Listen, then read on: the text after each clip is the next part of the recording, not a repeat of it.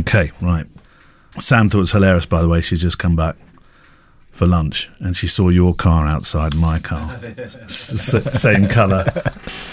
Yeah. I used to be hashtag be like Kev, Yeah, no, but it's now, not sure. Be like Neale. I don't know. Bit of both, really. Yeah. The Kia twins. I couldn't. Uh, I couldn't have another white car. Why It's not? like I don't know. They just get very dirty. Oh.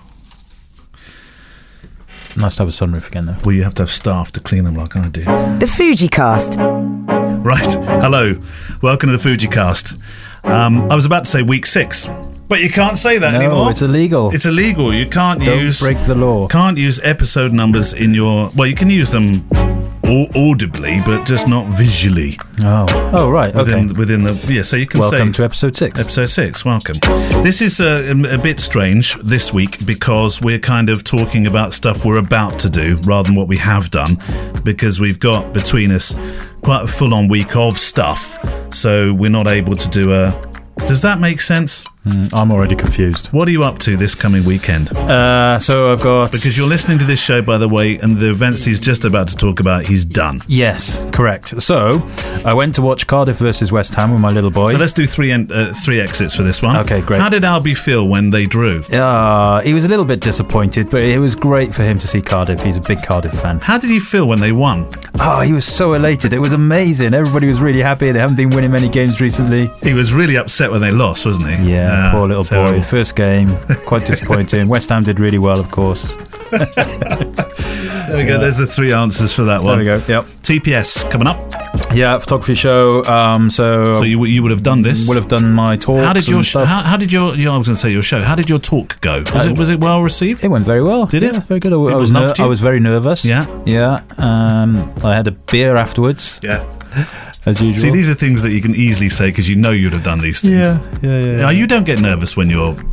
In all seriousness, though, when you when you present your talks now, you don't get nervous. I do. you? I get nervous No when I wake up in the morning. About No way. Just waking up in the morning. You've done so many of these. Uh, no, I get nervous. I get nervous when Why I shoot weddings. nervous? I get nervous when I do talks. Uh, I get nervous when we do these things. no way. Mm-hmm. Oh, well, Yeah. okay. I get nervous when I'm watching rugby. You're a bag of nerves. Yeah. yeah. So TPS. Um, Yeah. So TPS. Yeah. I shot. Uh, well, I, I will be. So by the time you hear this, I will have shot a wedding. Good to be Mm-hmm. back in the um, in the saddle again. Um, and I was the, the voice of God at a an, at a conference for Do the it, Football do. Association. Do what you had to do. Um, I well, do what you do. What you're gonna have to have done when you. well, did, no, it's all you did already announcements. it. It's like welcome on stage, Phil Neville, and stuff like that. You have to drop your voice a bit. Albie loves the name Phil Foden. He Phil just Foden? he- yeah, he plays for Man City. He just keeps wandering Oh, yes, around the house course. going, Phil Foden. Phil, Foden. Yeah. Welcome on stage, Phil Foden. So yeah, so um, busy busy weeks ahead, and if you're listening to this, busy week just gone. So um, I thought we'd let's get that one done. This week is weddings week. Um, how you pitch, how you shoot, what you deliver. Uh, also, we have an interview with uh, Cameron Neville, just a bit uh, of an interview with Cameron Neville. If you're not sure who Cameron Neville is, he is um, a photographer based in Brisbane. Uh, well, he was based in Sydney. He moved to Brisbane and he became a firefighter. And he wanted to photograph those that uh, that, that photograph the bushfires. I didn't know, by the way, 350,000 firefighters in Australia who fight these bushfires.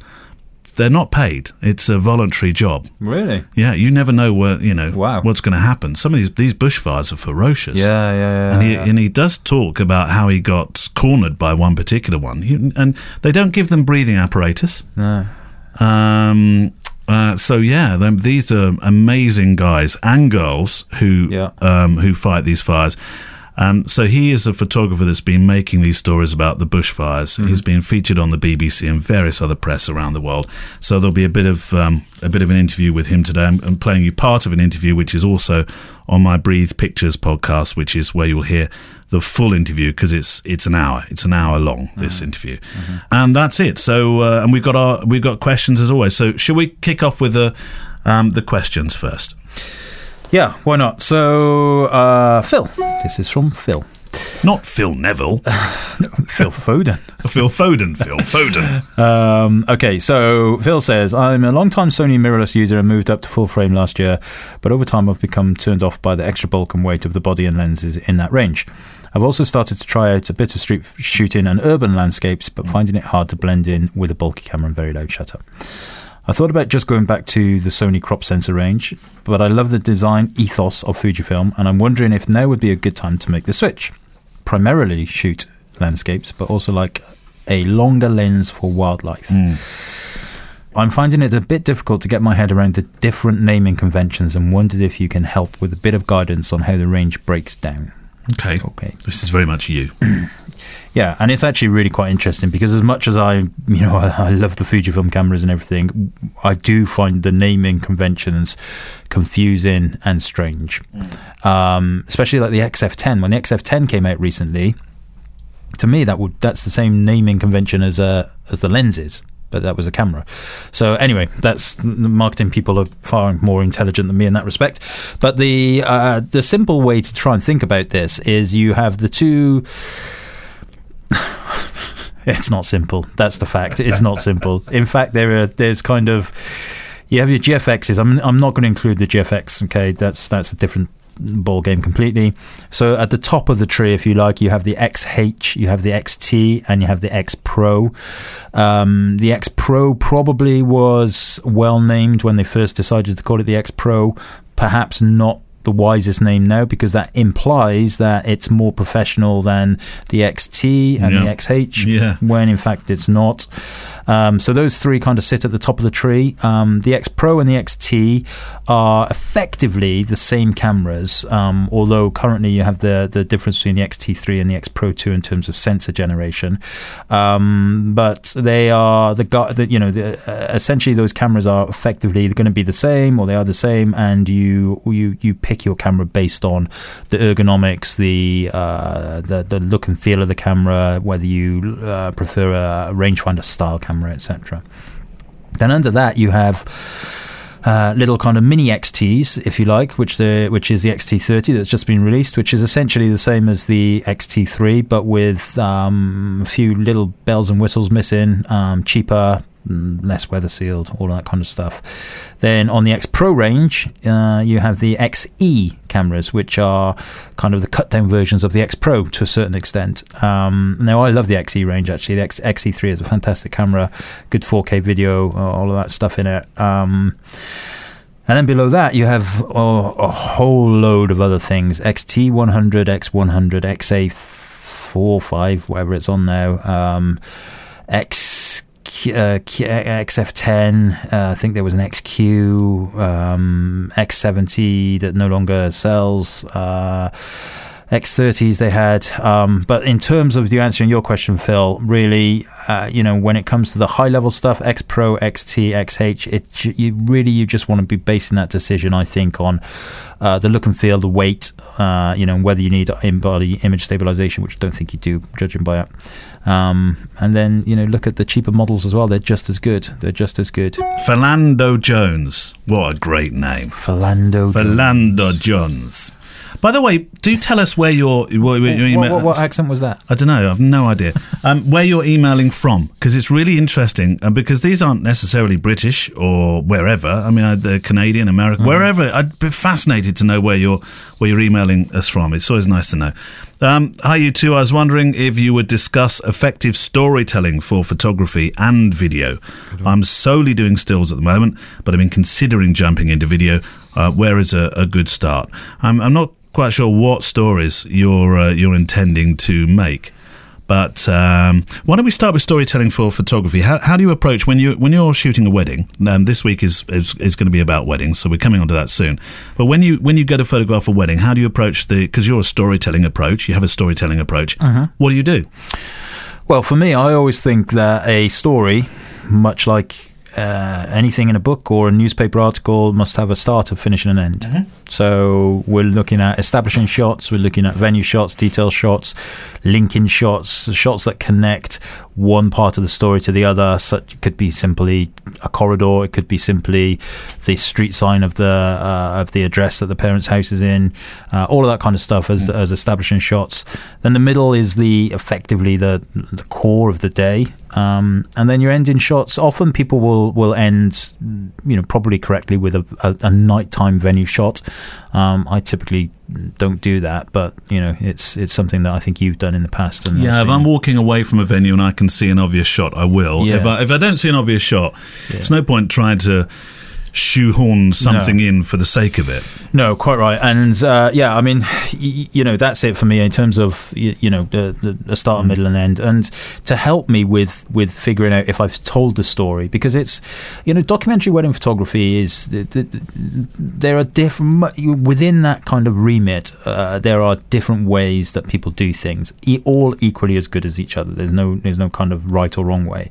Um, but sometimes I find myself thinking. Am I just doing headshots? Am I am I telling a story, Yeah. or am I just taking pictures for the sake of it and they're just candid headshots? But that's when working wide or close, and you need to think, right, okay, this is turning into a headshot series. I need Correct. to widen out on this. scene. Yes, and so on the inside of my camera bag, I have the five. I have five W's written down, Okay.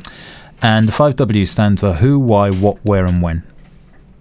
So I can look at those five W's and remind myself, right, have I told the story of who's here? Have I told the story of why they're here? Have I told the story of what they're here for? When? And things like the weather, all of that kind of stuff. Who? By the way, with the weather, can you hear that? Can you hear that noise in the background? You, you'll, yeah. Is that rain? That's the rain. Uh-huh. This studio is really well soundproofed and stuff, but it's not very good from above. Hello. so that's the that's the weather. So weather. Yeah, no. Weather is not one of the W's. Oh, sorry. I'm Who, why, there. what, Who, where, why, and what, when. where, and when? Yes. Yeah, who, why, what, Classic photojournalist questions. who, why, what, where, and when. Start, middle, and end. Yep. Can't go wrong. Okay. Although I've gone wrong many times. I sometimes write down. I've got little things that I, I've um, on my planner. I take an A4 sheet of planner with me, which is uh, which gives me um, timings, yeah, when things are starting, some basics like that, some names of parents, um, and uh, and then some little cues for things. Because during a wedding, sometimes you do get a bit lost, and you think. Oh, what, what, you know, what, what can I do now? And I, I put down little things like find the oldest person, or and stuff like that, which is just little Find cues. the find the oldest person. person. Oh, I you know, How do you know, though? I, well, you don't. Well, you look around, you look for the cracks. don't you? We've got a story about actually finding the oldest person Oh. in the in the wedding bit coming up, but that's not. There's not. I'm, I'm perhaps use the, the the worst one I can, but I do have little cues, little notes, things to go look for this, go look for that. Which sometimes in in the middle of a day you need things like that. Yeah, well, I mean, you're dead right. I, I always say this when I'm talking about street photography. Careful about using the word dead. That's that's the that's the clue to what's coming up. Yeah, um, I always say when I'm doing the street photography stuff that uh, unless I've got something to look for, Yeah. Mm. then then then I struggle.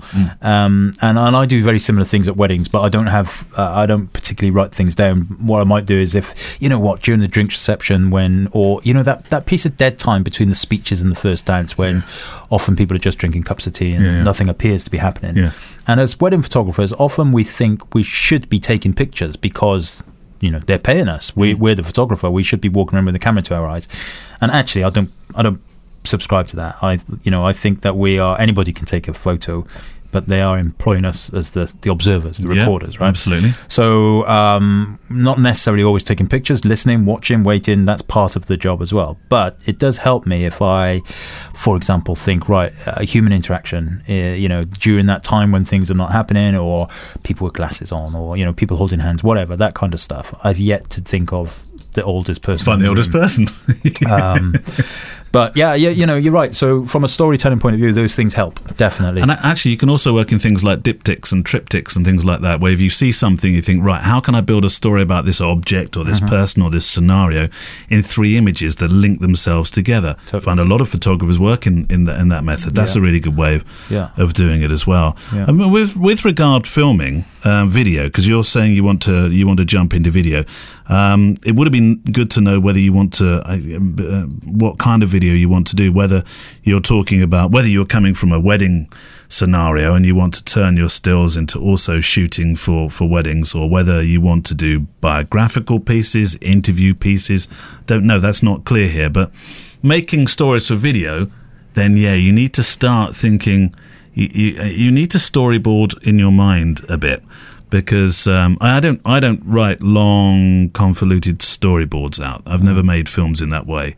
Um, perhaps that's a bad thing. Uh, some people say it's a it's a it's a it's a good method in in, in terms of the way I shoot, which is often in a photojournalist kind of way. I'd, I don't want to storyboard it because then your eyes and ears aren't open to what could be happening in mm-hmm. front of you. Mm-hmm. But um, I don't. When you make your films, mm. you you you don't storyboard either, do you? No, really. No, I don't. But I do often look at react reactionary. Yeah, you know, I, I I find it very difficult to change mindset from documentary photography to filmmaking because you know even when you're doing a perceived documentary film. Mm there's still a lot of planning, a lot of staging, a lot of setting equipment up, lights, all of that kind of stuff. Yep. Whereas my my mentality is, you know, everything as it happens, and so I, I really struggle with that kind of thing.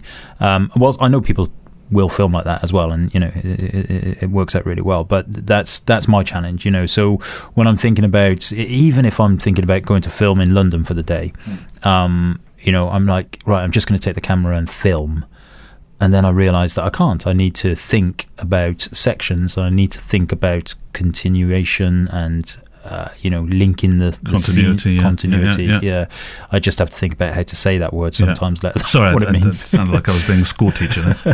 um, but you, you know what I mean. It's not. It's not the same as just shooting stills.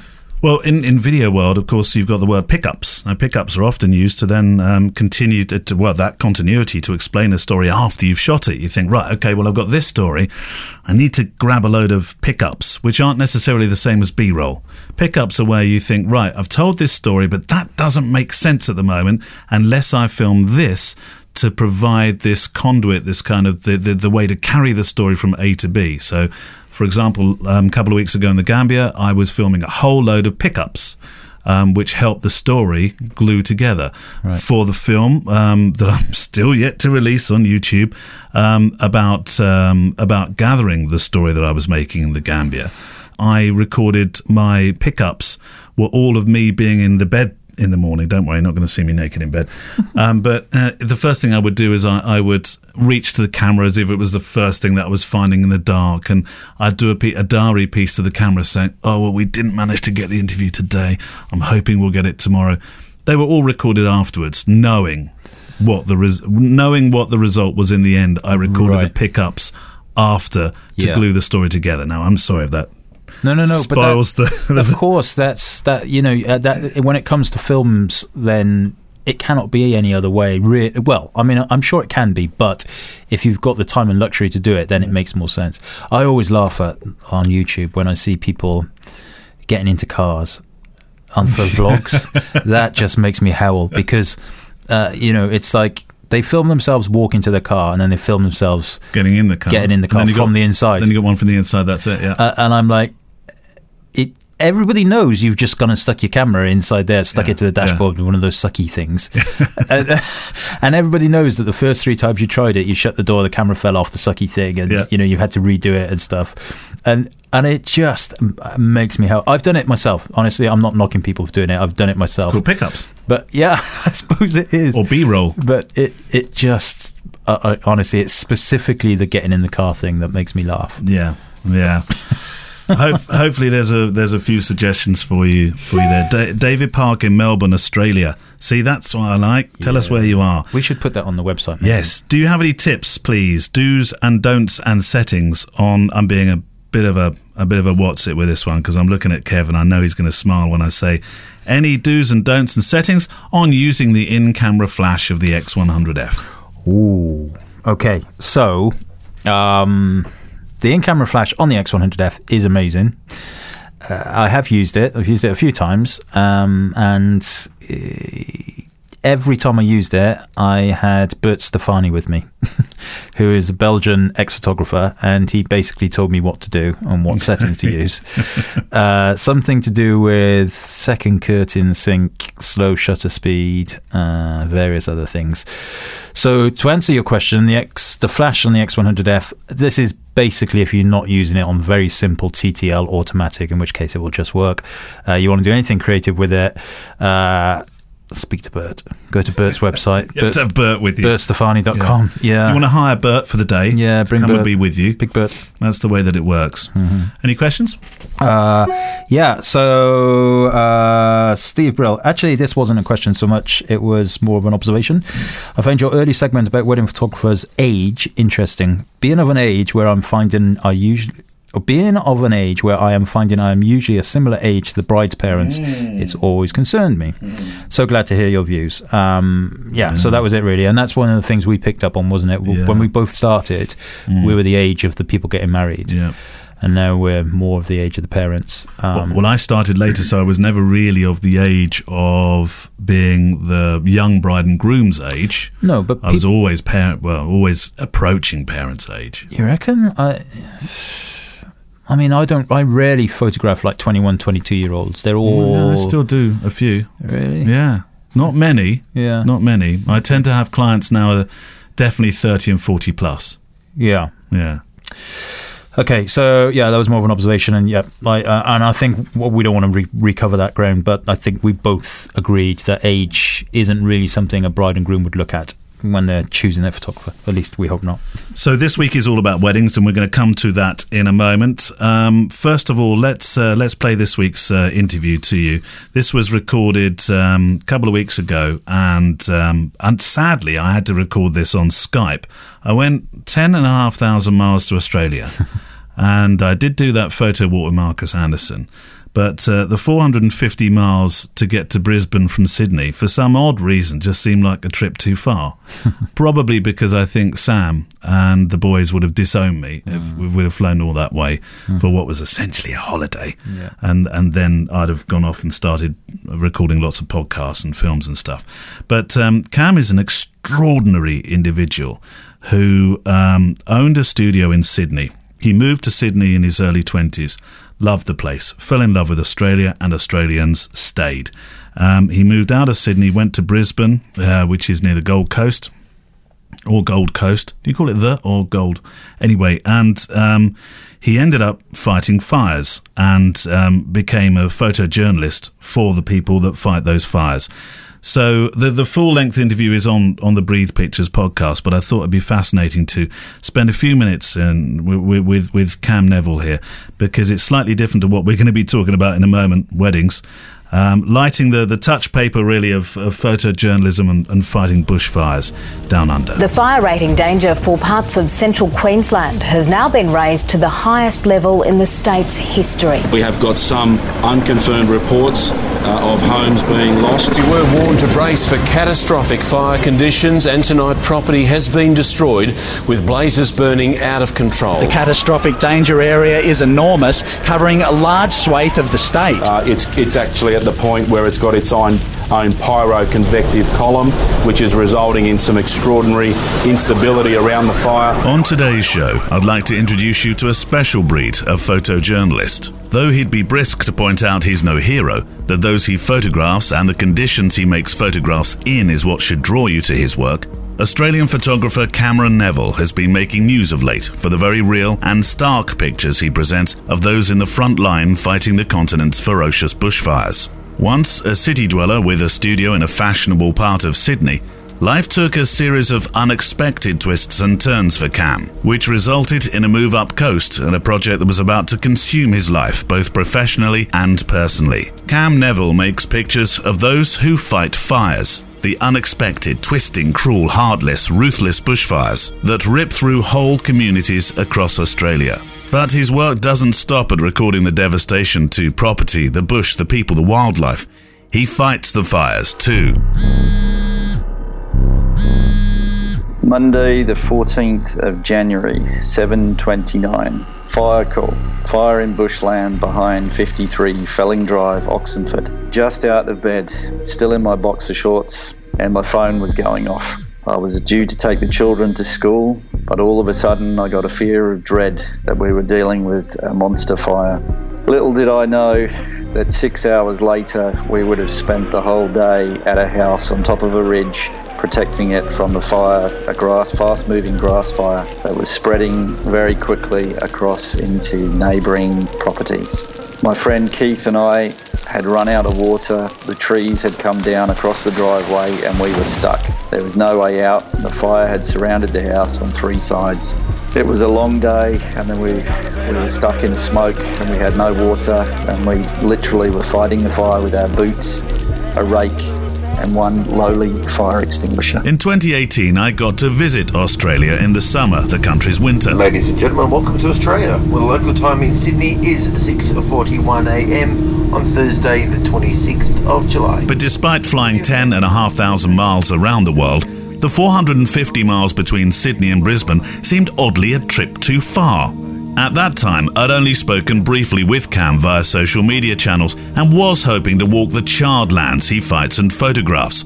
But that diversion evaded me, and on my return to London, I read more about him and his incredible, powerful photographic stories called Into the Fire at 35,000 feet, somewhere over the Middle East. So it was via Skype that I finally managed to interview Cam about his work in what I can only describe as a conversation that felt a little like the subject he photographs. I went into this with one plan, but that chat spread unexpectedly, taking on a far more personal story at times than simply the photographic angle. And even though Skype managed to do what an Airbus A380 couldn't, I was thwarted on a couple of occasions from even starting this conversation, since Cam, being on call for what they term the bushfire season, seemed always to be on active duty standby. He was even nervous to start this recording you're about to hear, since a large crew was being assembled to fight a fire on the New South Wales and Queensland border. But this is just another day in the life of a firefighting photographer, it seems. I think this year, 2019, um, certainly in Queensland, has been, uh, I believe they're saying now that it's been our biggest bushfire season Sure. in history. Um, so we've had a monumental sort of seven months of uh, continuous fires, um, which is unusual because our fire season is generally only supposed to last three months. So it's gone almost uh, twice over that already. So It's bizarre Um, thinking of it as being a fire season. you know, certainly in Australia, it's a, it's a very real part of, of life, particularly, you know, where I live uh, here in southeast Queensland. The, the fire threat is very real. Um, a lot of us play it down, but uh, sometimes, um, you know, it is serious. I mean, we've had a number of very, very serious fires. Um, you know, within five to six kilometres of my house in the last sort of four months. So, um, you know, I didn't, um, you know, and in actual fact, you know, starting this project only really started, um, you know, six years ago um, when I came up to Queensland. I mean, I, we had the Black Saturday fires in 2009, which were devastating. You know, it was 173 people were killed. Yeah. Um, you know, and it was uh, Australia's worst ever bushfire disaster. I mean, it was uh, absolutely terrible. I'm fascinated primarily today about the inter. Inter uh, although having now chatted with you, there's so many other projects of yours we could talk about. But today it's into the fire.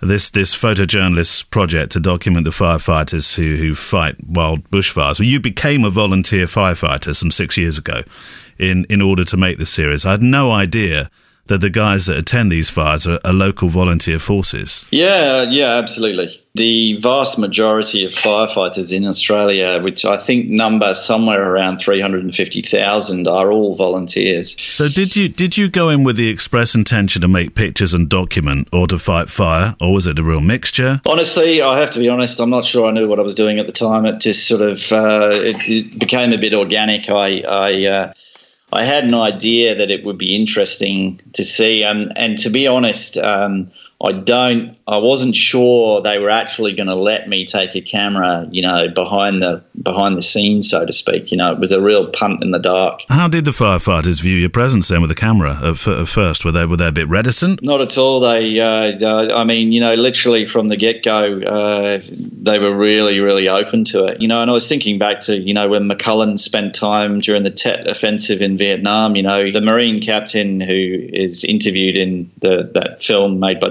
Jacqui Morris uh, on McCullin.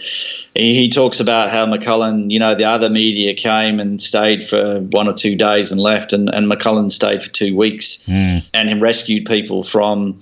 Uh, from being shot and all these things, and and look, like I can't compare myself to Don McCullin, obviously, for me, there was a you know a big trust thing going on, and I, I just felt like I had to give something back. Yeah, that that uh, you know that that occurred to me. Are you the firefighter with a camera, or the man who fights fires now who just happens to carry a camera? That's a really good question, and uh, for me, the lines are a bit blurred sometimes between that. I mean, you know, certainly of late in in, in 2018, 19, I've, I I don't think I've shot as many pictures purely because of the you know the operational tempo we've been under. Um, you know, we, we've we've had a lot of fires. We've we've got guys that have got fatigue and things like that. So I mean, uh, I think uh, certainly in this last six to eight months, it's it's been quite the res- the reverse. What are the equipment issues when it's when it's this intense, this this hot? Yeah, well, that that's it, the heat. I mean, I, I had to develop a kind of style where I'd, I'd literally whip the camera out and try and focus and take the shot, and then it'd have to go back inside my fire suit or behind my glove um, you know, quite often hold the camera up and I'd have the glove sort of half in front of the lens, trying to focus to try and keep some of the heat away from the camera. And um, I, you know, I've been a touch lucky. I think I even dropped. Um, I was actually on the edge of a. Uh, we were burning a ridge line, and I had taken a rather risky position.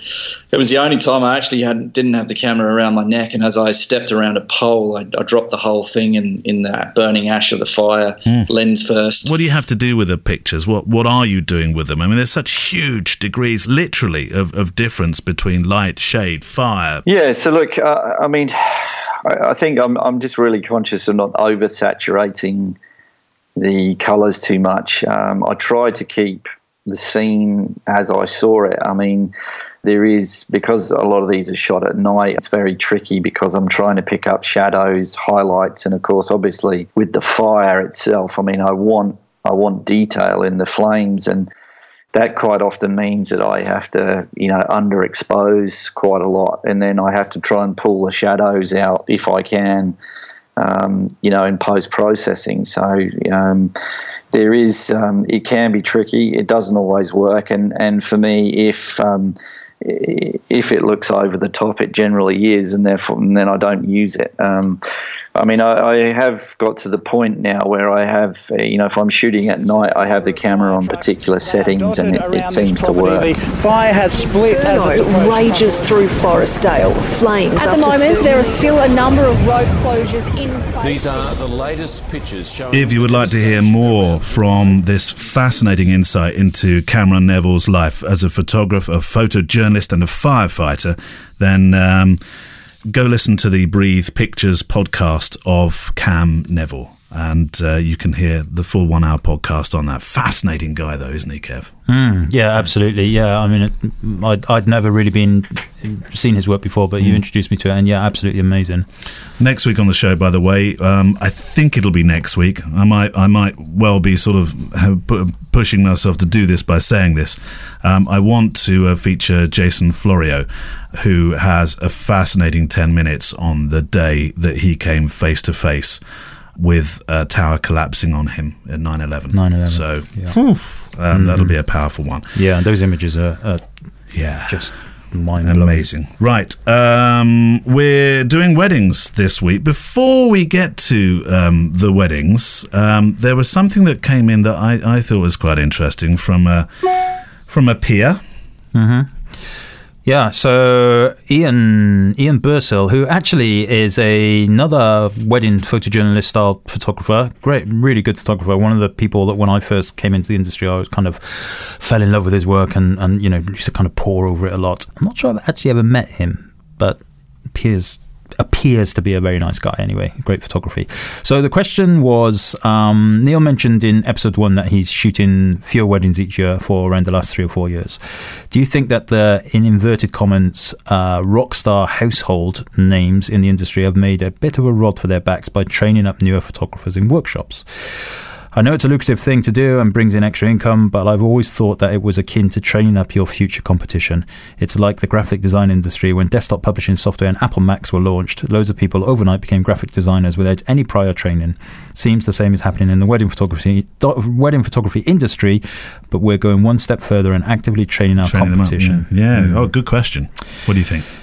Well, um, first, there's a couple of points on this. I think first of all, that that whole kind of rock star household name thing, that that just doesn't exist in my my head. You know, if you took Jerry Ghionis, um, you know, or you took Sanjay Jogia or whoever the the perceived household names are in the wedding photography industry and stuck them in Costa Coffee in the middle of London, nobody would know who they were. No. Nobody would recognise them or anything. Um, yeah, I mean, I, I take the point Ian's making about kind of probably known in the industry. Um, but they're probably known in the industry for a reason, uh, you know, a very good reason.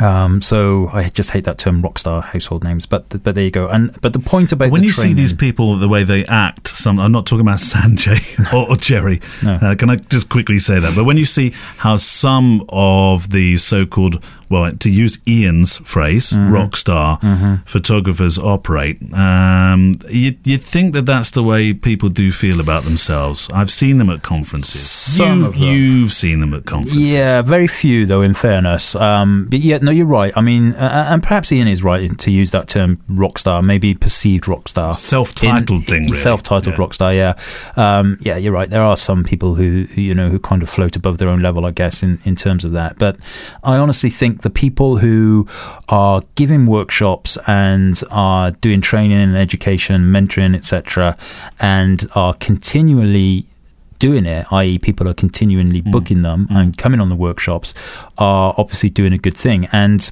it's not just a case of making money, it's a case of education. You know, anybody can be, if you're a very good photographer, it does not mean you're a good educator, for sure.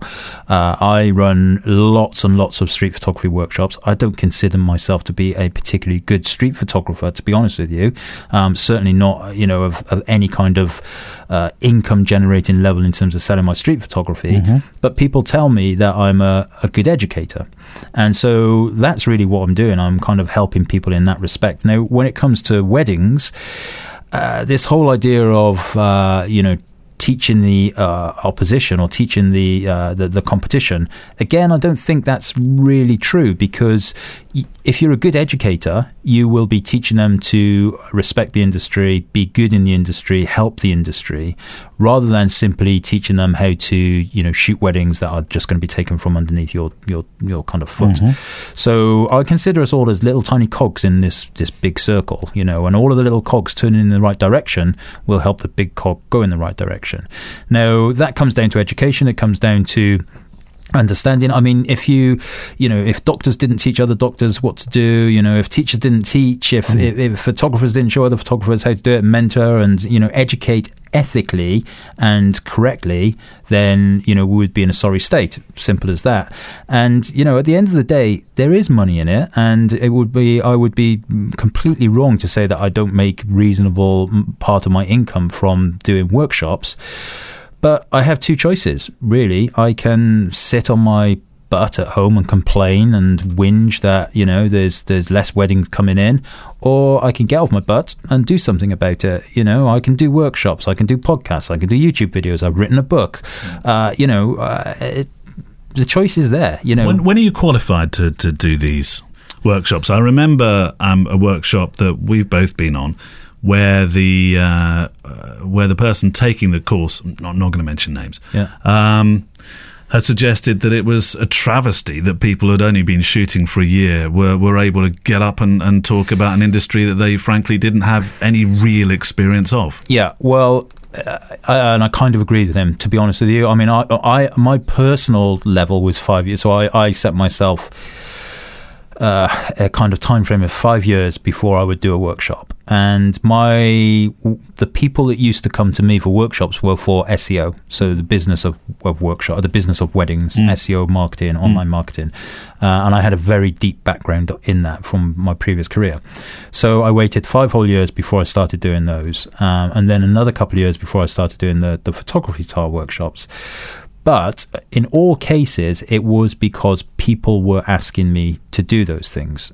and it would be stupid for me not to try and do something with Absolutely, it. yeah. But very ethically. That's the point. You have to do it with a you know with a good mind, a good conscience. You can't just be doing it for the running and taking the money, which is where that one year question kind of mm. comes in. So there are a lot of people who believe their own hype and I'm probably cutting things a little bit fine to the bone here, but you, you see it on Facebook and they and they write things like I've been asked so many times to run a workshop about blah blah blah blah blah.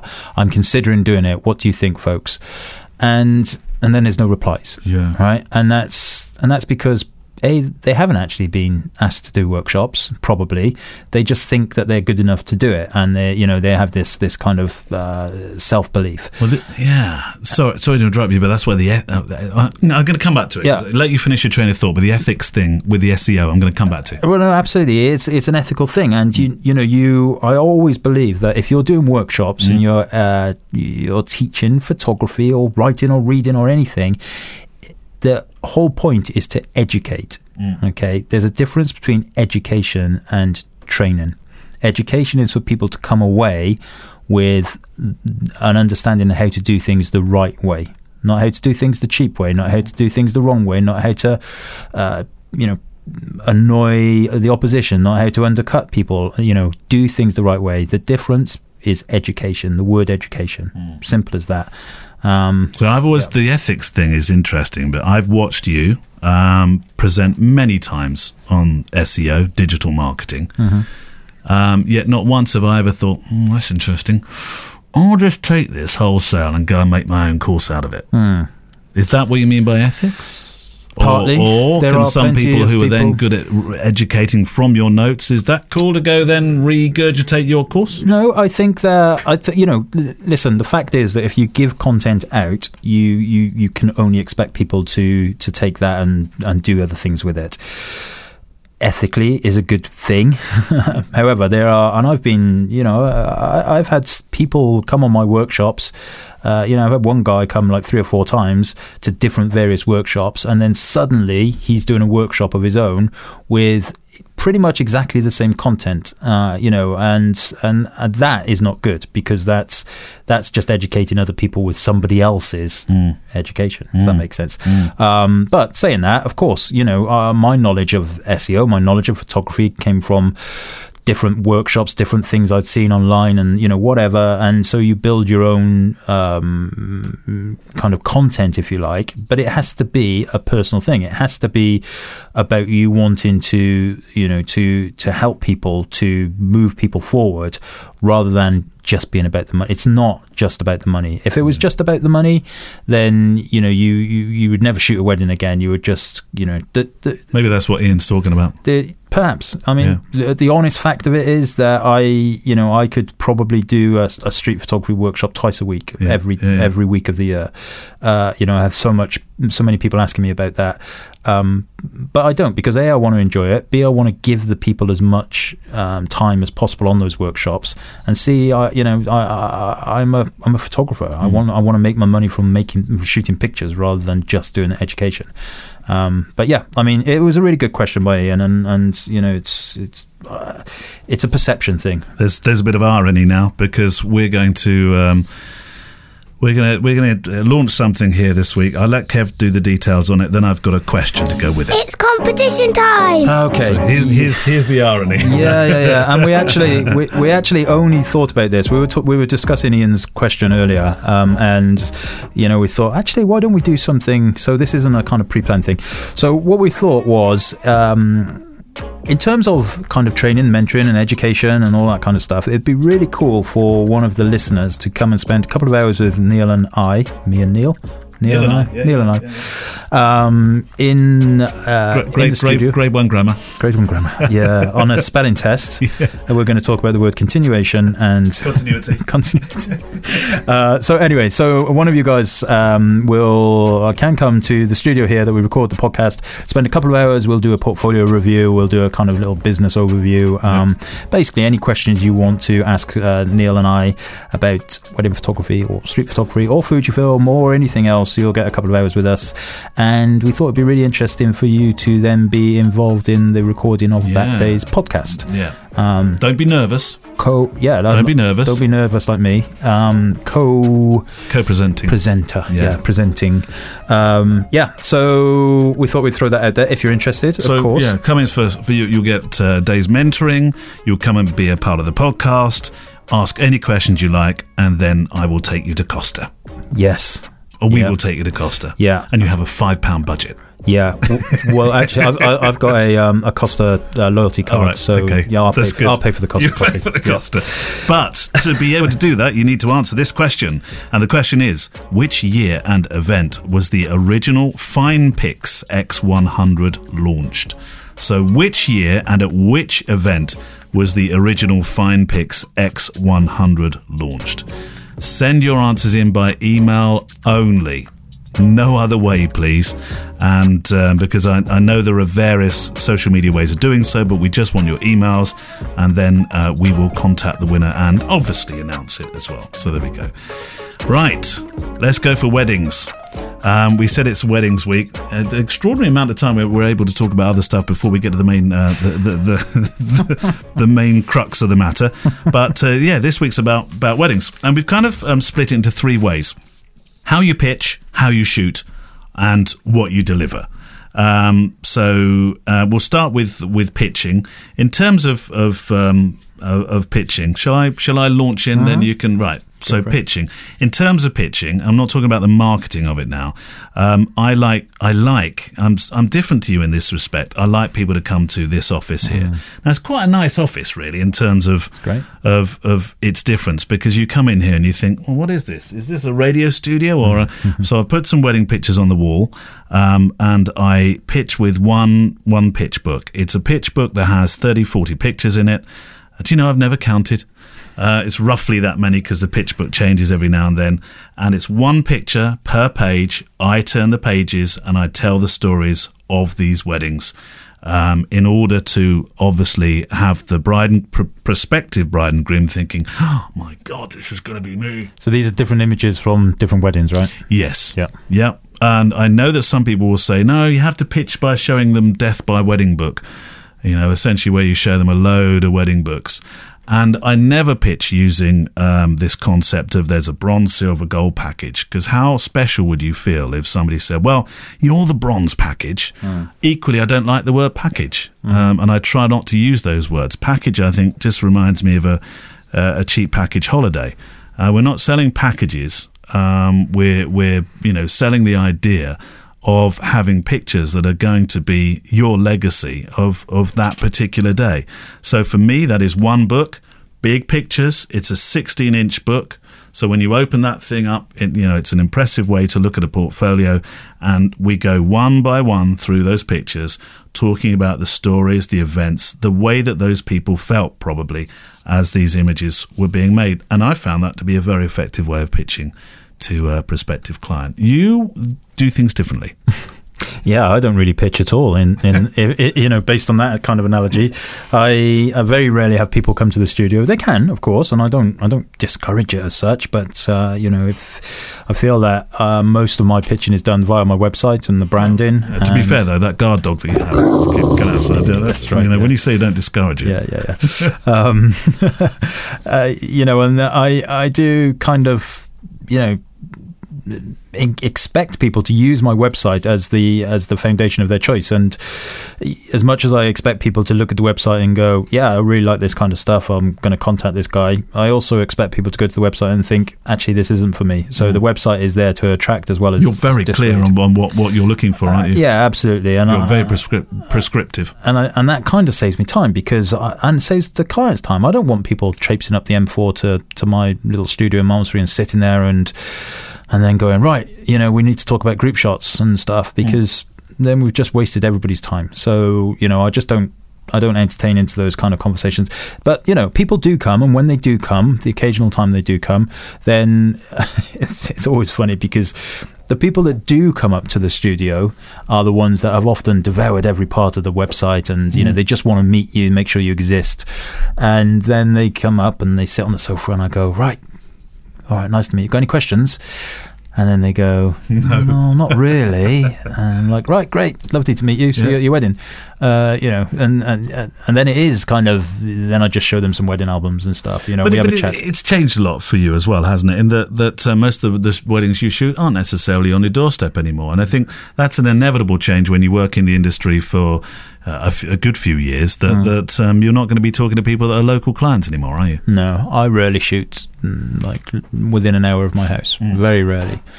Uh, I can't think of any weddings I've got booked this year that are, you know, less than an hour away from my home. Yeah. And that's good for. I, I, I mean, I like working locally. Mm. Um, I'm working locally this weekend, but but um, equally, I really enjoy the variety of, of travel. Mm. Yeah. You travel more than me, but I do travel. I'm not sure I travel more than you for weddings. well, your yeah, your carbon footprint of shooting weddings is very different to mine. Yeah, I mean, I mean, you spend time in Italy, in France, in True. Spain. True. Scotland. I do quite a few in Scotland as well. But uh, yeah, I suppose I don't know, whatever. But you know, I I I find that yeah, local stuff doesn't really happen. I spend a lot of time in London and various places.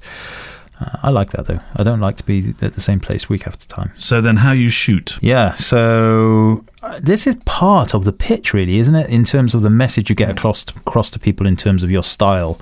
Uh, you know, I speak to as a photographer friend of mine. I speak to regularly on on Messenger, and you know, he, he he's kind of he, he has this documentary approach, and his website is documentary, etc. But there's a there's a stumbling block with the types of clients he's he's he's getting, um, who don't seem to just understand the fact that actually this is the way that he he tries to work. No, that's not their fault. They you know they they don't they know what they want. The clients know what they want. But there's some kind of communication breakdown, and there's some kind of styling. You know, when I look at some of the pictures on the website and stuff, it's there's a few more of the semi-pose type images, and that's where the confusion comes. So, for me, shooting wise, you know, I I I show on my website what I shoot, and how I shoot, you know, and I think that uh, people these days search for us, find us in many more places. And so I know that when people search my name on Google, my YouTube channel comes up. And there's stuff on my YouTube channel which is footage of me photographing at weddings and, you know, mm, street photography and everything. So they see it. They see the small cameras. They see the, the intimate way of shooting. Um, and that's important. That's part of my message to them. I will I will blend in as much as possible. So yeah, very small, very There, there, there was an accompanying question on this one actually from John Miller. Hello, gents. Greatly enjoyed the first uh, uh, few podcasts. Um, my question to you: um, advantages and disadvantages in shooting in JPEG or RAW. Um, I understand RAW files are larger files, but why would you choose one o- over the other? And I'll throw this in because we're talking about how you shoot, and how you shoot is a technical thing as well. Uh, okay, so yeah, raw files are bigger. Basically, think of raw files as the, the old negatives that you used to get in the film days. Um, the JPEGs are your processed pictures that are processed by the camera. They will be smaller. They're quicker to use. They're quicker to download. They're, you know, they they often need less work doing to them afterwards. Although sometimes you will still edit your JPEGs. Um, they you have a greater latitude of recovery and fixing things with raw files for sure. In the old days when we only had one memory card slot, I used to just shoot JPEG pretty much all the time. Um, now I actually now we have the latitude of dual card slots in almost all the cameras. I'll shoot JPEG plus RAW. My RAW files will go to a large 256 gig. Actually, I've got a 512 gigabyte card now, which is uh, all my RAW files will go to, and and the 512 gigabyte card one will probably get every wedding that I've done in one season on that one memory card. So my plan is not to take that memory card out unless I need the raw files. Right. Um, you know, and sometimes I will edit from the raw files and make the decision when I start the edit whether I'm going to go from the JPEGs or from the raw files. Depends on how tricky the light and the, the situation was. Um, but yeah, so J- JPEG plus raw is, is perfectly valid. There is no right reason. There is no raw is better than JPEG. JPEG is better than raw. They both have pros. They both have cons. Um, Then it feeds into workflow, and we're going to do a workflow week very, very soon. We will indeed. So we will cover things like that. We will cover things like editing, style, um, asset management, backup storage, all of that stuff. Be a Well, useful one. While we're talking about how you shoot, I thought this was a good question to feed into as well from Randy Tarr. Um, photography is as much as anything about discovering yourself, your identity, your point of view. If you do not know yourself, then how can uh, anyone identify w- with what's in your photographs? Um, we all need some uh, guidance to help discover our photographic identity. Um, how have you found yours? Now, th- I think this does. I mean, we're may- maybe shoehorning this into wedding week, but I think it is important uh, an identity when you're shooting, particularly weddings. Mm-hmm. Um, although it might be the same answer, really, in, in, in terms of photojournalism. You know, I, I know myself. I I particularly I'm, I'm inspired by the work of photographers, conflict photographers, funny enough, and and and, um, and, and there's not much conflict. Well, there's not usually much conflict at weddings, although I've got a story coming up. um, but but generally, I'm inspired by those those authentic storytelling images. Um, that that's what's formed my identity. I don't necessarily show pretty pictures of people doing pretty things all the time. I'm just as interested when I find Uncle Uncle Bob um, picking his nose on the front row in the church because Mm-hmm. it's it's part of the story. Yeah, yeah, exactly. I think that you know, you for weddings at least, um, in terms of identifying your style, you have to you have to basically shoot in a way that you enjoy. If you don't enjoy it, you will stop doing it. Oh, you'll be discovered. You know, um, voca- uh, wedding, wedding photography is a vocation, right? You know, I I often say this actually, and. and n- Nobody leaves school thinking I want to be a wedding photographer. Mm-hmm. it just doesn't mm-hmm. happen, right? You know, you, you might leave school wanting to be a rock star photographer or whatever, fashion photographer. You never leave school wanting to be a wedding photographer. So mm-hmm. by virtue of giving up your Saturdays to be a wedding photographer means you, you're doing it because you must either enjoy it or you know you've fallen into it because somebody gave you a camera and you know you were the uncle with the camera and, and it's gone from there. So there's absolutely no point doing it in a way that you don't enjoy. And if you do it in a way you you don't enjoy, then you'll stop doing it very soon. Um, so the style, absolutely. You know, you, you the black and white conflict stuff. Uh, you know, I often think about the end product of what I'm trying to shoot before I'll start shooting it. So if if on the day, and I know we're going to come to the delivery in a second, but if, if on the day it's a really beautiful sunny day and there it's a, a barn wedding and inside the barn is dark, I will pretty much already know that the delivery will be color stuff outside, um, barn stuff, black, black and and white, white inside, yeah, album, yeah, and yeah, I'll be visualizing the album layout based on that. Uh, and you, you, you were the one that that kind of educated me to this idea of islands of color. Um, and I think about that when I'm shooting before I'm editing. Yeah, no, I, I think the Islands of Colour thing for me came from uh, producing my photo films, Mm. knowing that it would be a dog's dinner of design if we went colour, black and white, black and white, Yeah. black and white, colour, colour, colour, black and white, colour, and it just and but the whole thing then played really into my the way that I approach producing albums. I loathe looking at an album where there's I'm sorry if you do this, Kev, I'm sure you don't.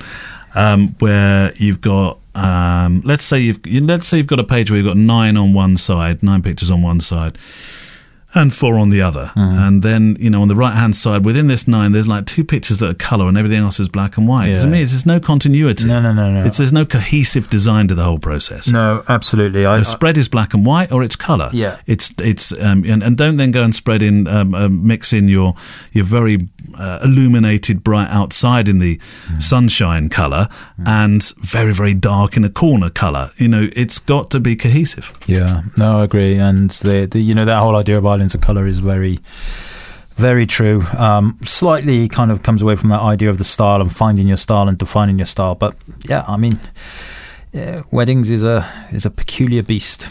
Mm, it is. And then uh, also, Randy mentioned here, Randy Tar, the question questionnaire, question questioner, um, said, "What continues to guide you guys?" I'm continually guided um, by um, by looking at other people's work. I'm fascinated by other people's work.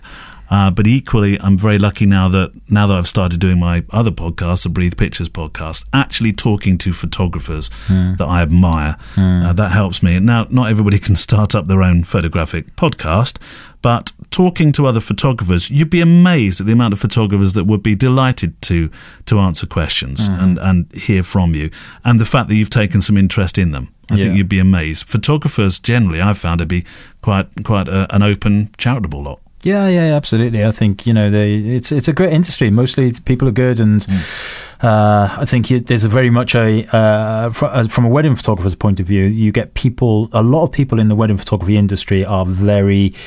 Uh, insulated in that industry they don't really see much more out of it they don't they don't think or they don't know how to reach out and discover other work outside Mm. of weddings because they think that that's all it's about. Um, and of course, not everybody. But actually, once you do do that, once you start reaching beyond the boundaries of just weddings, you'll see so much stuff, um, meet so many people, understand that photography is a real uh, it's a lifeblood for so many other people. It's not just a way of paying the bills by shooting 25 weddings as cheap as you possibly can. Mm, absolutely. Third thing in the, um, the the trilogy, if you like, here, what you deliver. So, um, I, I think uh, are we talking physically deliver? Yeah, I guess so. I would. St- I, I thought that when we were talking Yeah. about So, it. Yeah, phys- so- physically deliver for me, that's either an album, um, a photo film. There will always be the digital images. I Mm-hmm. know a few years ago there there was a oh, you can't give your digital images away. I'm afraid it's just a fact of life. If you work in what I work in, which is I, I think the middle ground of weddings, Hmm. if I didn't give um, a USB with all the beautifully retouched images on it, I probably wouldn't shoot many weddings. No. It's it's expected. It didn't used to be. Mhm. Um, it just is now. Mhm. Um, so that goes out with it. Uh, but I, I, I like to deliver an opportunity for people to buy online as well. I still make print sales. Admittedly, not as many as I used to, but I still make them. And um, in terms of albums, yeah, I love to deliver albums. I think albums are really, really important. Um, and also the photo film for me, which is that that um, uh, that slideshow on steroids, if you like. It's it's the the, the, the, the the slideshow made made. I use Premiere to make it with the sounds of the day as well. So that'll be bits of the speeches. Um, some of the sometimes it's is a conversation that bridesmaids are having in the morning. Yeah. When they're all excitedly having a chat, and I might stand in. A, Who's in a- this fella here with this camera? yeah, yeah, that's, sometimes I've I've put down a recorder and I've left it for ten minutes before I ask a question, and that question can be something like, "Oh, you're feeling nervous?" And then, poof, you'd be amazed. Oh. Now you might say it's a negative way of getting a reaction. GDPR, police will be on you. yeah, but the brides and grooms who are generally employing me to do that kind of product know that sooner or later I'm going to record something Yeah, that, that, absolutely. that, has got something. no, I've listened to your photo films. They're amazing. Amazing. So that's how I deliver. You, you Uh, yeah, similar, but um, like I will deliver the digital images. Totally agree. It's unconceivable, really, not to. Um, I think.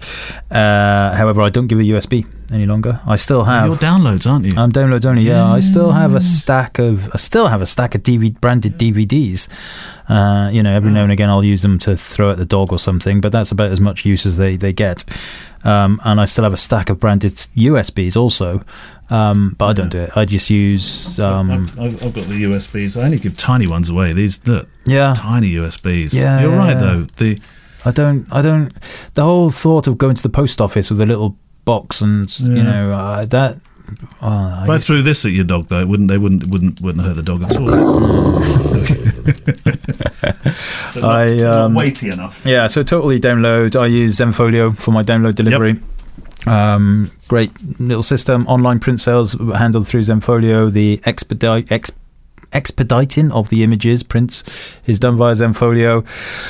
Um, I also do albums, and I, I like the albums. Like I say, last year I think about fifty percent of them probably had an album of some sort. Yep. Um, and this year, what I'm doing is actually every single client is having print, um, some kind of print ideal nice. with them, regardless. Do you print yourself? No. So what I'm doing is I'll use Digital Lab up in Newcastle. Um, they do a really nice um, kind of print box, 10, 10 8 by 6s in a nice print box. Um, so even the clients that aren't getting an album will get that. Do you think that may talk people in because it's a slightly more tangible thing? They might think, oh, you know, this would be good in a book. Is Yeah. that is that a, is that a marketing process? It's a marketing, but also it's it's kind of true in that you know I really want people to have some kind of print element. Um, so you know the the message I give to people is you know I think prints are important. So regardless of what package, I know you don't like the word package, but regardless of what package you choose, you will get some prints. You Yeah. know, regardless. Um, and not one person since I've been using that wording, that's that type of message in the emails, has come back to me and say, well, "How much is it without those ten prints?" Um, whereas before, you know, when you, you know, you used to do similar things years ago where I would say, you know, nine by nine album or whatever is included for free, you know, and, and you, you, you you think you're trying to, to lure them in with uh, giving them something for free, but actually then they just say, well, well, how much is it without it? Yeah. Without that thing you're giving us for free. And then you, you suddenly. Backfires on you. Backfired massively. Yeah. Yeah. So it's all about the language and the, the marketing message you give around that. So. Um, it's it. Uh, photographers are becoming involved in the trinkets of photography uh, of weddings, rather. You know what I mean? Like the the um, the person that does the, the flowers now provides the uh, the flower the uh, the, um, the chair covers, Mhm. and the DJ now does the evening photographs, Mhm. and uh, I mean that drives me mad because. Mm-hmm. Um, I I have a clause in my contract now that says I'm the only person that can take profession professional take take pictures. Now, professional so what do the. DJ? What do the DJ says? I do the evening pictures. Well, if I'm not there, then That's fine. that's fine. Yeah, Yeah. just not during the day. Not while I'm No, there. well, that makes- I once had a, a real sense. run in with the DJ, um, and it's the first and only time I've, I've been angry Mm. at somebody at a wedding. Um, and it was quite a high end wedding. They had been going really well. Um, we got to the speeches. The DJ had it was a um, I'm trying to think where it was. It was at oh, I can't remember Hampton somewhere. Anyway, big wedding. Um, the DJ and his crew had set up during the day, done it really well. Done it, you know, looked really good. They'd done it without disturbing anybody. The speeches were about to start, and then all of a sudden, this this this young lad comes from nowhere with two DSLRs. Uh, and initially, I, I I thought he was friend of the family or something. In which case, you know, I'm like, yeah, whatever. And uh, as he and he then started following me around and, and shooting over my shoulder. Now, bearing in mind, I was shooting with like I don't know an X Pro One or whatever at the time, and he's shooting over my shoulder with these with the seventy to two hundred going hundred thousand shots. And I turned round to him and I said, what, you- "Sorry, mate, what are you doing?" He said, "Oh, I'm with the DJ."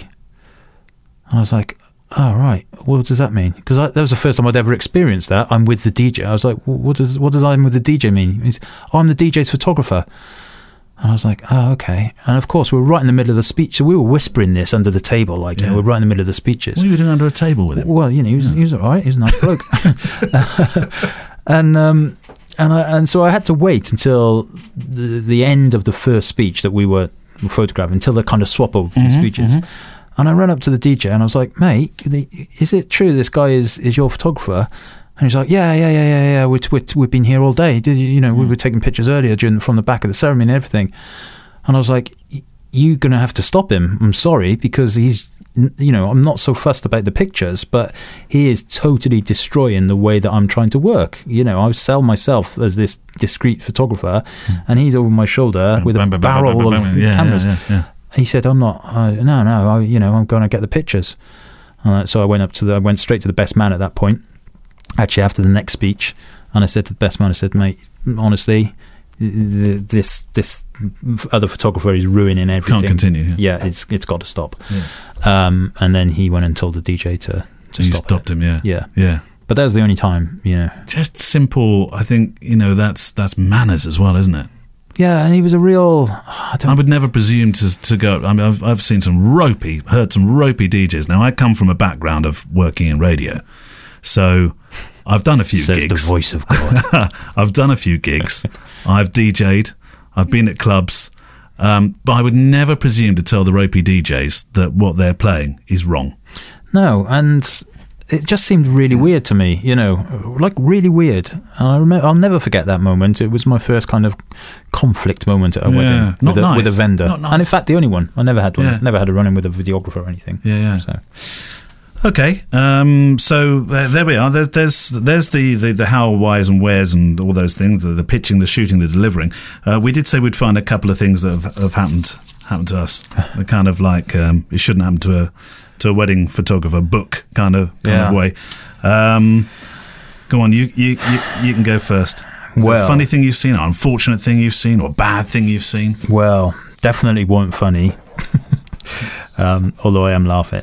Um, uh, you, I always used to think people used to say all the time to wedding photographers, "Oh, you must see some really thing, you know, some weird things happen," and you know, and actually, I, I've kind of bumbled through wedding photography thinking. I don't know. I couldn't necessarily pick one specific thing that is like extreme or you know really stands out as as like weird or wacky or anything. You know, until a woman dropped dead in front of me. yeah, and that was something that I will remember quite spectacularly. And yeah, so this this lady, bless her, um, she was quite old. She was like eighty seven or something like that. Yeah. And uh, the father of the she was the the the groom's grandmother, great grandmother, I think, in fact. And the groom's father had said to me earlier in the day, my mother's here, or my, my grandmother's here, bearing in mind she's the groom's grand, great grandmother. Um, she's really, you know, she's she doesn't like having a picture taken much. You know, she's she's perfectly well and everything. So of course I'm like, well, that's a that's a rag to a bull to me, taking pictures, blah blah blah. So I get my candid pictures, and and you know it was great. There was you know wasn't any portraits involved or anything. So I got the stuff that I needed to get that I was happy with of her being her. And then um, shortly after the first dance, they went to do a confetti throw, uh, bouquet toss, sorry, and um, I kind of went past her, and she just dropped dead. Literally, know she was dead? No, well, no, Well, because she she was alive Well, at she that wasn't point. doing anything. and Well, then what- she was alive, and then she weren't alive. Slumped in a chair, or Yeah, so she no, she just kind of went down into the back into this chair. So, so she looked asleep. Well, yeah, but I, I seen it, I saw it, you know, and, and it's like, oh my god, and, and now Oh, I've you saw her last breath moment. yeah, yeah, yeah, yeah, yeah. I- and and and that's happened to me three times in my life. What, at a wedding? No, not a wedding, but different places. Oh, right, okay. Yeah, so uh, you, you want to be careful. it's, it's it follows me around.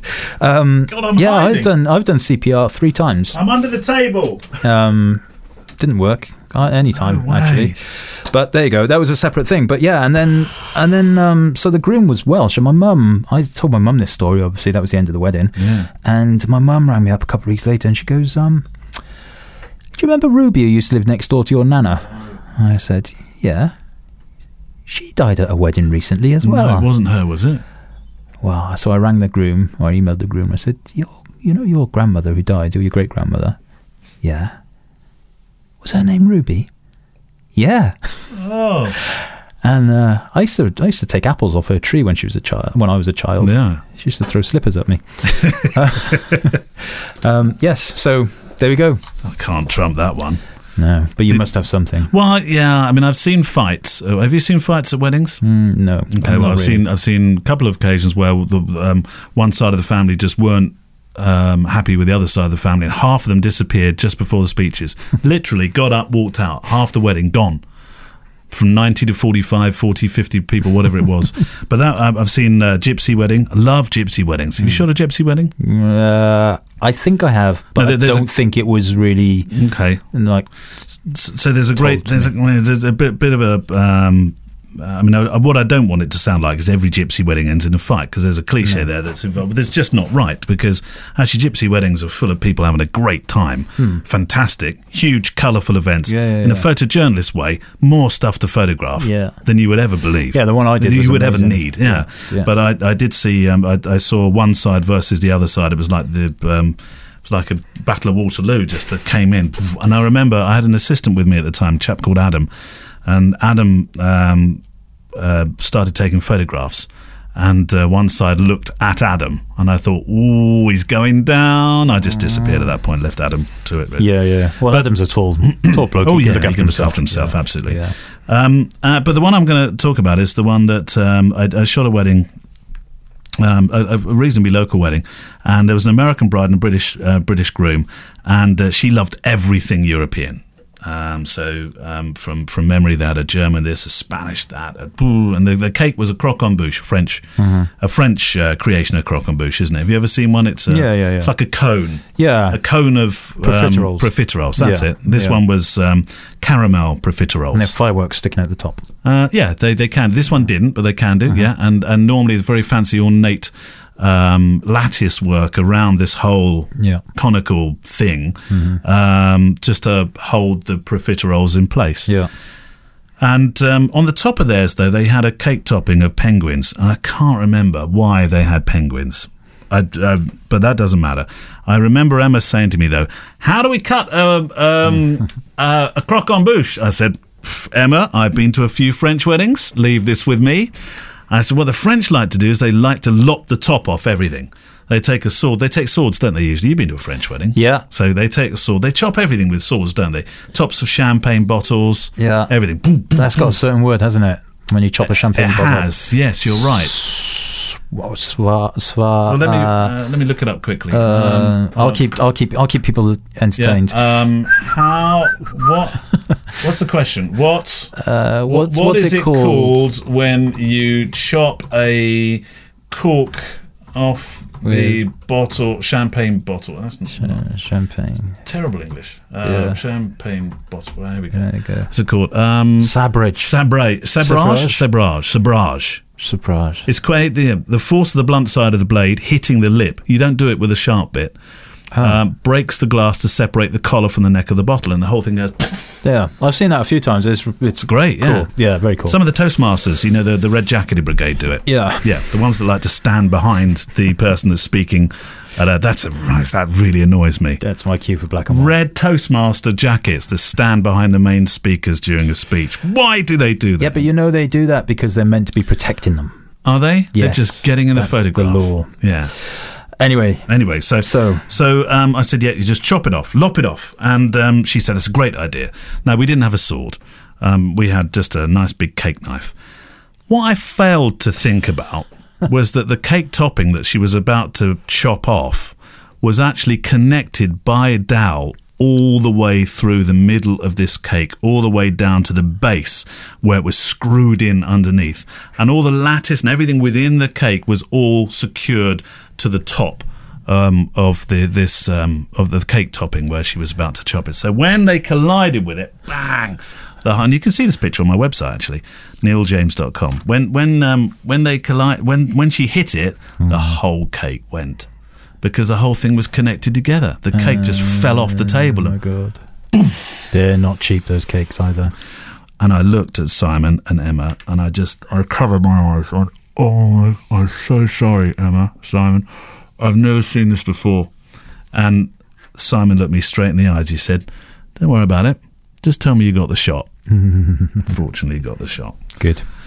What do you say when people say to you, um, "How many shots have you taken, photographer?" Gallons. Yes, I use that one. Four and a half gallons. Yeah, that's always my answer. off you. Yeah.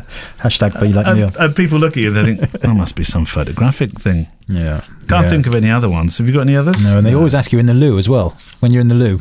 Do they? Yeah. Oh, then that it's just me then, is it? I try not to hang around with the Louis guest. That seems that seems a bit inappropriate to me, Kev. Yeah. Just very quickly before we close, because that's um, time, gentlemen, please.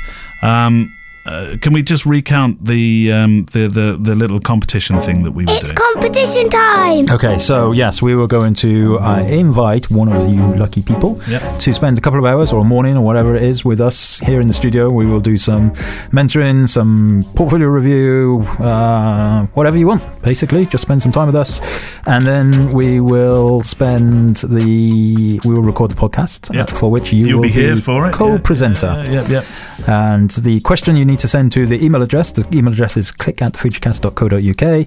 And the question was which year and which event did the original Fujifilm Fine- no, Fine Pix, Fine. Fine Pix. Well, was it yeah, called it's still Fujifilm? Fujifilm. Yeah, Fujifilm Fine It's. Fujifilm Fine Pix X100. It was the only camera that was called Fine. Launched. Okay, so which year and which event was the original Fine Pix, Fujifilm Fine Announced. X100 announced? Announced. Announced. Announced. Yeah. Yeah. Okay, so so that's a, Shouldn't be too a difficult. day of mentoring, and you'll be in on the podcast, the recording of it, and we'll even take you to coffee with Kev's special, um, uh, re- re- uh, what is it, reduced offer card. No, I, I just get a couple of pennies back. So so lucky. Yeah. Um, David Weston, by the way, as well, who who did email um, to say you don't um, tell us how to get in touch with you. I will now as well say it is click at fujicast.co.uk. Um, I thought we made that very obvious. So all your questions, please send in to click at fujicast.co.uk. Next week, um, uh, that's phenomenal. Um, well, it's it's just 10 minutes really of listening to Jason Florio talking about what it felt like to really go in and photograph 9 11. That's going to be on this podcast. And uh, so send your questions in in the meantime. And, and do, do we have a topic for next week? We haven't yet, have we? Let's think of one. Let's think of one now. Pressure, pressure. Pressure. Um, what about workflow? Uh, no, no. Storage? Uh, no. What about street photography? Street photography. You yes. Well, said it now. It's too late. So thank you very much for listening. Um, payoffs this week.